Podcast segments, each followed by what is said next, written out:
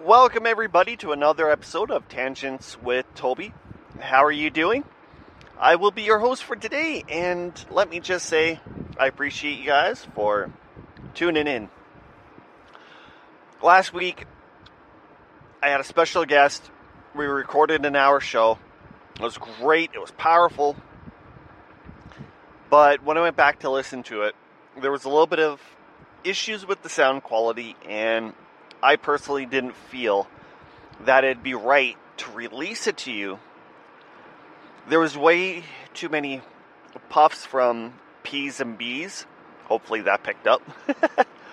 and I just didn't feel it was proper or to the point where you guys should listen to it. If I turned off after two minutes, I know for the fact that you guys would have turned it off long freaking time ago.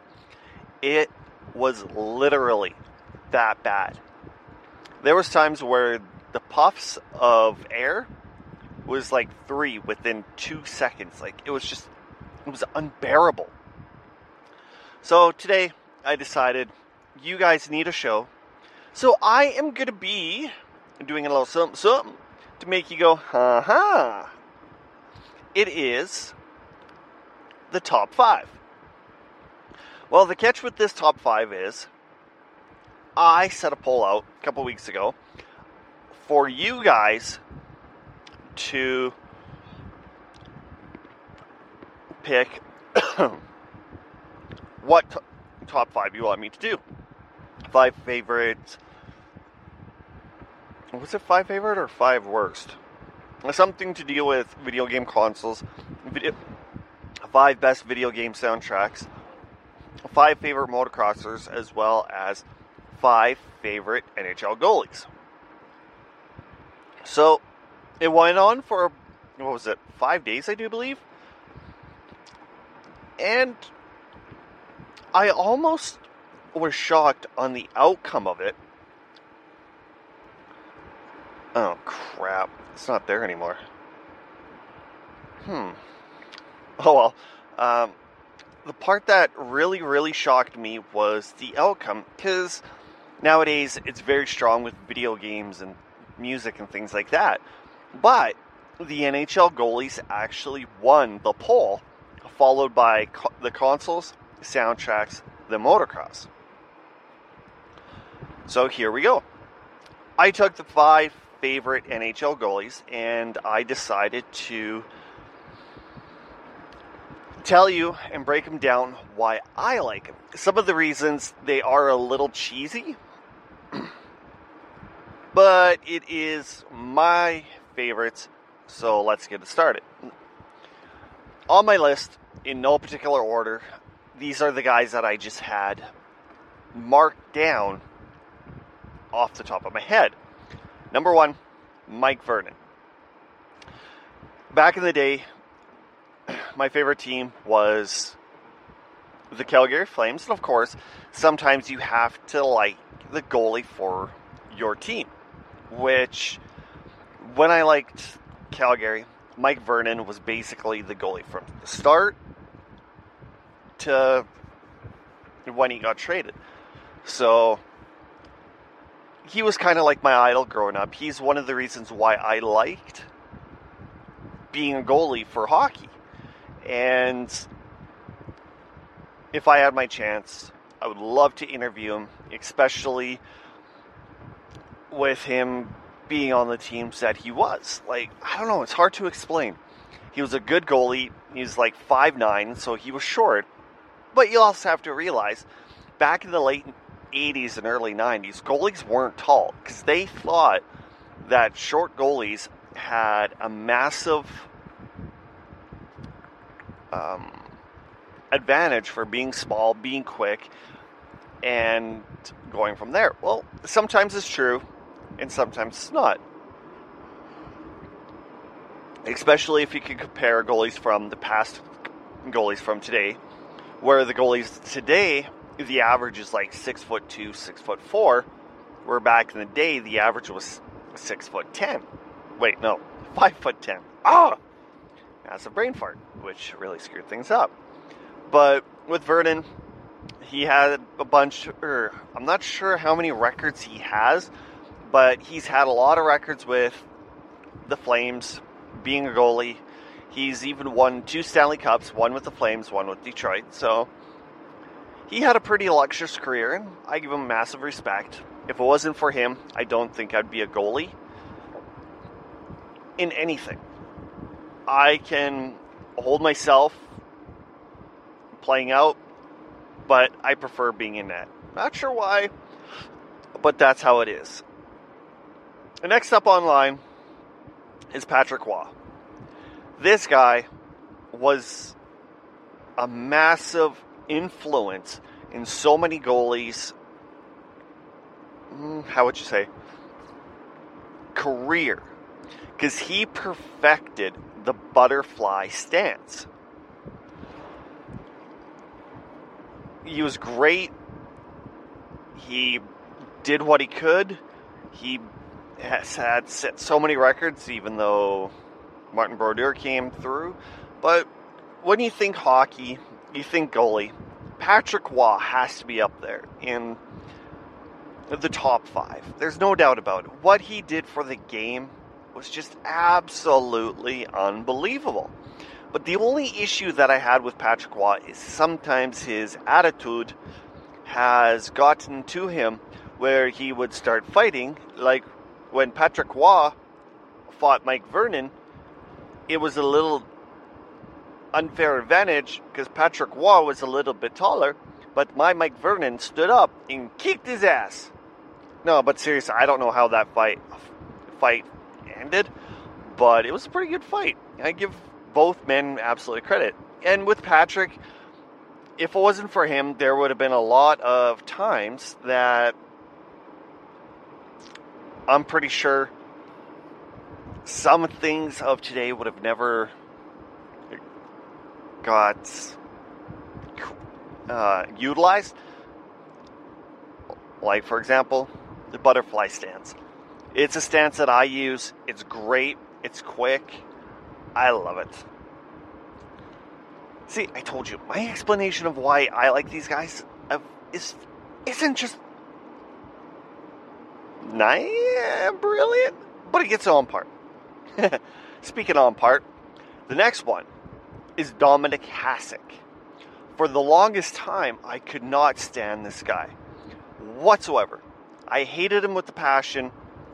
I every time I played him, I or when our team, my team, blah, blah, blah, played him, I'd always turn it off, just for the simple fact I hated him. I don't know why, but the more I watched replays of his career,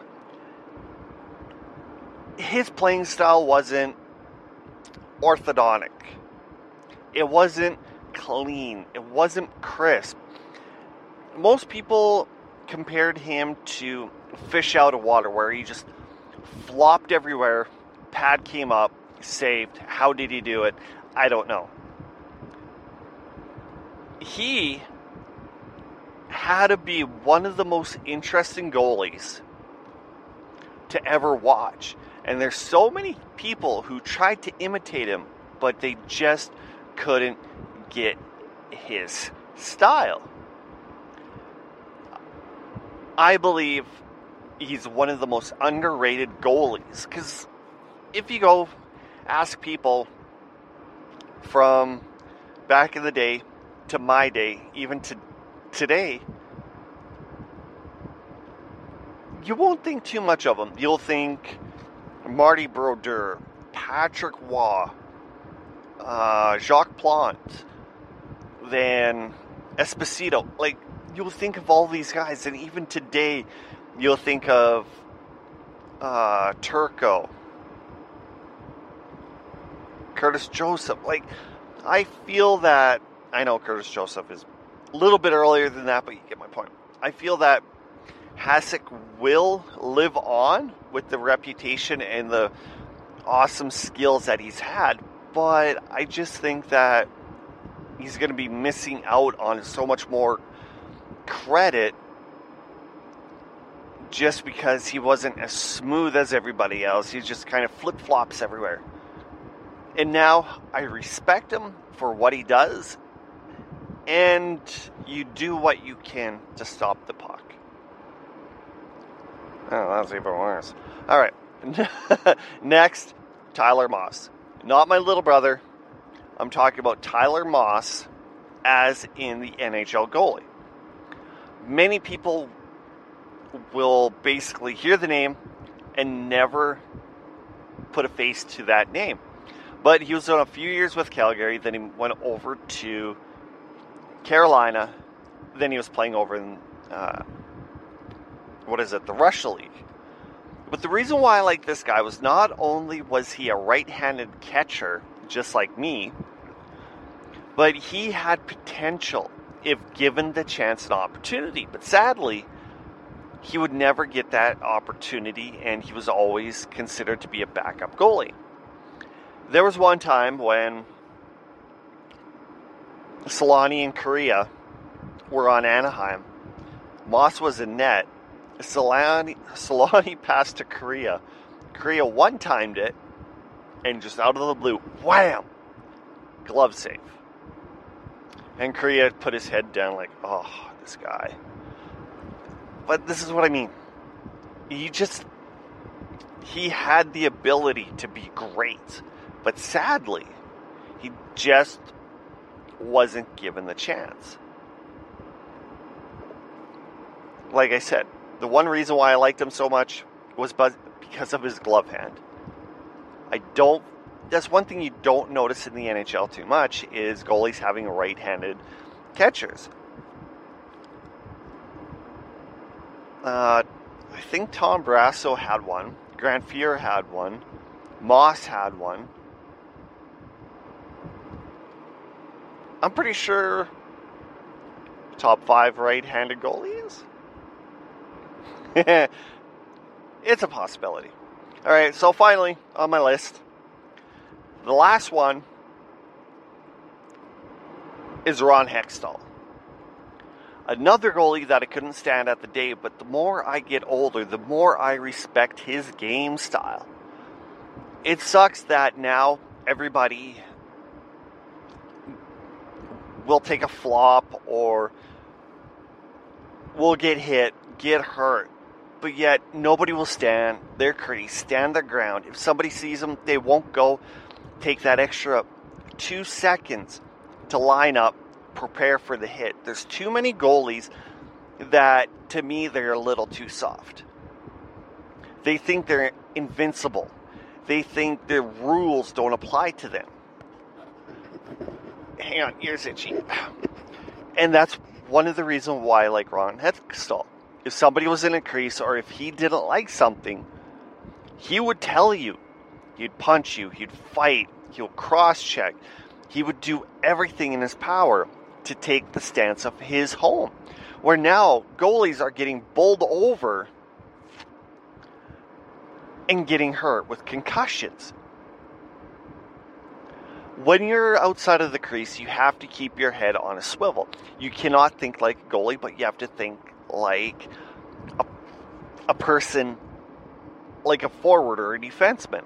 That's what being a goalie is, and depending on where you are. I can't believe how many goalies don't pay attention to their surroundings. It it freaks me out. Like if my kids ever got into hockey, that would be the one thing that I would say.